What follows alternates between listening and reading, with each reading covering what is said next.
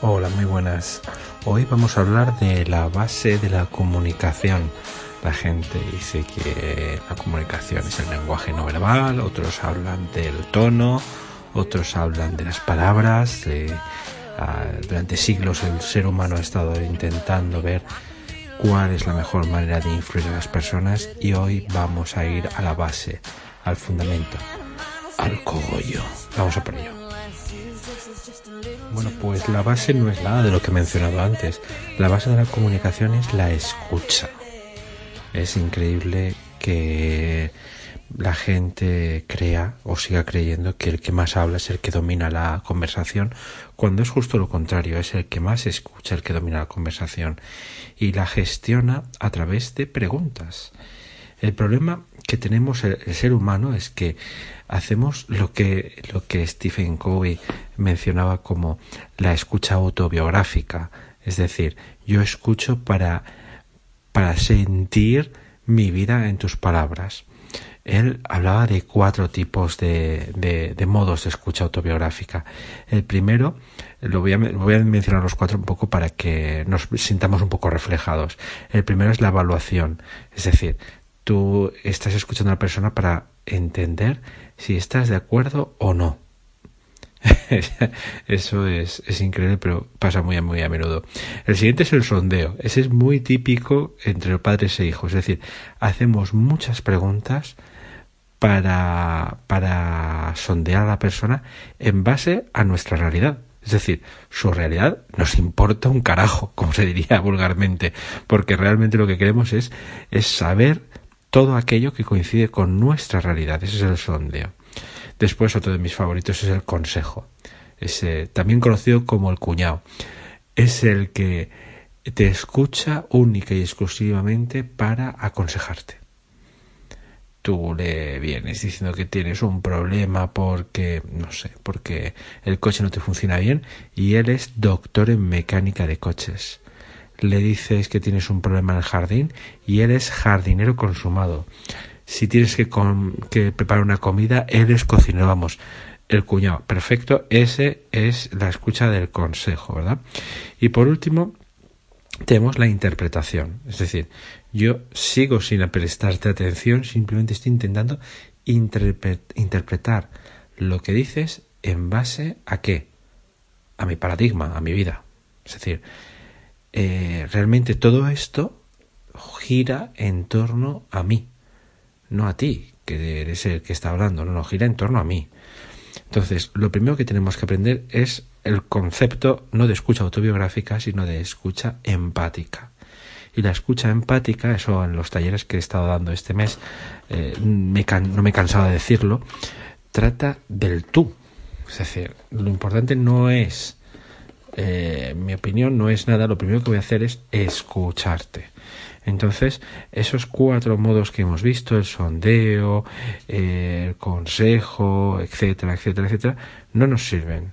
Lo que tenemos que hacer es centrarnos en el tú. Y para eso, lo que tenemos que hacer, eh, Stephen siguiéndole un poco, él habla de, cuatro pasos, realmente, eh, digamos que son cuatro fases de la evolución, ¿no? La primera fase es la más sencilla y no te hace falta ni siquiera prestarle atención, que es simplemente repetir lo que él está diciendo, pero repetir tal cual. Imitar es, lo que él llama imitar el contenido, pero es parafrasear directamente. Si él te dice, por ejemplo, tengo un problema con el coche, tu respuesta es, un problema con el coche. Eh, es increíble. Dicen que los psicólogos lo, lo, hacen constantemente. Es una muy buena técnica, ya no para desconectar, que también, sino también para, para poder empezar a hacer ver a la persona que le estás escuchando, porque estás repitiendo sus palabras. Claro, si te viene diciendo, tengo un problema con el coche y tú le dices, la gallina. Creo que es la gallina. Va a entender que no le escuchas. Entonces tienes que repetir exactamente sus palabras. La segunda fase eh, vamos a ver, primero, antes de pasar a esa fase, esto lo único que nos sirve es para, digamos, abrir la puerta a que empiece a hablar. Porque ya no me baso en mí, sí que es verdad que baso en otro. El segundo sí que es parafrasear, ¿vale? Eh, la diferencia entre repetir y parafrasear es que parafrasear solamente utilizas unas palabras. Por ejemplo, te dice, te dice tengo un problema en el trabajo. Y tú simplemente dices, mm, en el trabajo. Ya está, estás parafraseándole y estás utilizando sus palabras, con lo cual se identifica. Estos dos puntos ayudan muchísimo a que la persona que nos habla se sienta identificada con nosotros y por lo tanto se abra. Fundamental, ¿vale? El siguiente es eh, reflejar los sentimientos. Esto ya aquí sí que interviene el lado izquierdo y yo diría casi que el derecho del cerebro humano, porque tenemos que interpretar. Si una persona te viene y te dice, tengo un problema con el coche, una forma puede ser decirle, mm, estarás realmente preocupado porque el coche para ti es importante. Fíjate como de nuevo no es mi paradigma, no soy yo, sino que es la otra persona. ¿Vale? Eh, reflejar los sentimientos lo que hace es que esa persona se abra aún más. Esto es muy muy útil cuando lo que queremos es que se abra a la conversación y nos diga de qué trata. Porque en un porcentaje muy alto las conversaciones no suelen empezar por el punto más importante, sino que empiezan por casi por la anécdota. Y por último, eh, es que esto nos ayuda también a que esa persona eh, empiece a elaborar un poco más su mensaje. Le ayudamos a hablar, lo cual es más importante porque él va a empezar a, decir qué es lo que le preocupa y qué es lo que siente. Esta fase yo creo que es la más importante porque se puede aplicar entre otras cosas para ese terrible problema que me no paran de escribirme la gente, que es qué hago con ese animal en el que se ha convertido mi hijo adolescente. Mirad, pasa una cosa, los hijos adolescentes, que esto ya sería para no un capítulo, para muchos capítulos. Y me estoy acordando especialmente de una amiga mía que la pobre su hijo está entrando en la fase adolescente. Eh, los hijos adolescentes eh, tienen muchas veces un ego tremendo. Nos resulta muy curioso que cuando hablan con sus amigos, sus conversaciones pueden durar horas, pero cuando hablan con nosotros, sus conversaciones se limitan casi a monosílabos.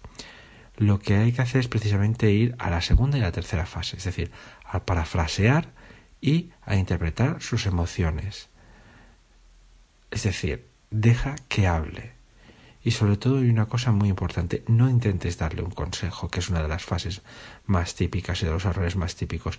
No intentes interpretar su, su situación en base a tu realidad. Reconoce que la realidad suya es distinta. Por ejemplo, ahora estamos viviendo una realidad en la que la libertad de movimientos, etcétera, es totalmente distinta a la que teníamos pues hace 20, 25, 30 años, depende de cuándo fue tu, tu infancia. Entonces, eh, lo primero que tenemos que hacer es interesarnos por esa persona. Cuando nos interesamos por esa persona es justo en ese momento en el que se identifica, se siente importante, sus defensas bajas, bajan y empieza a hablarnos. Y en ese momento, ¿qué es lo que tienes que hacer, mi querida amiga? Escuchar y callarte. Escuchar y callarte. Escuchar y callarte. Y después, escuchar y callarte.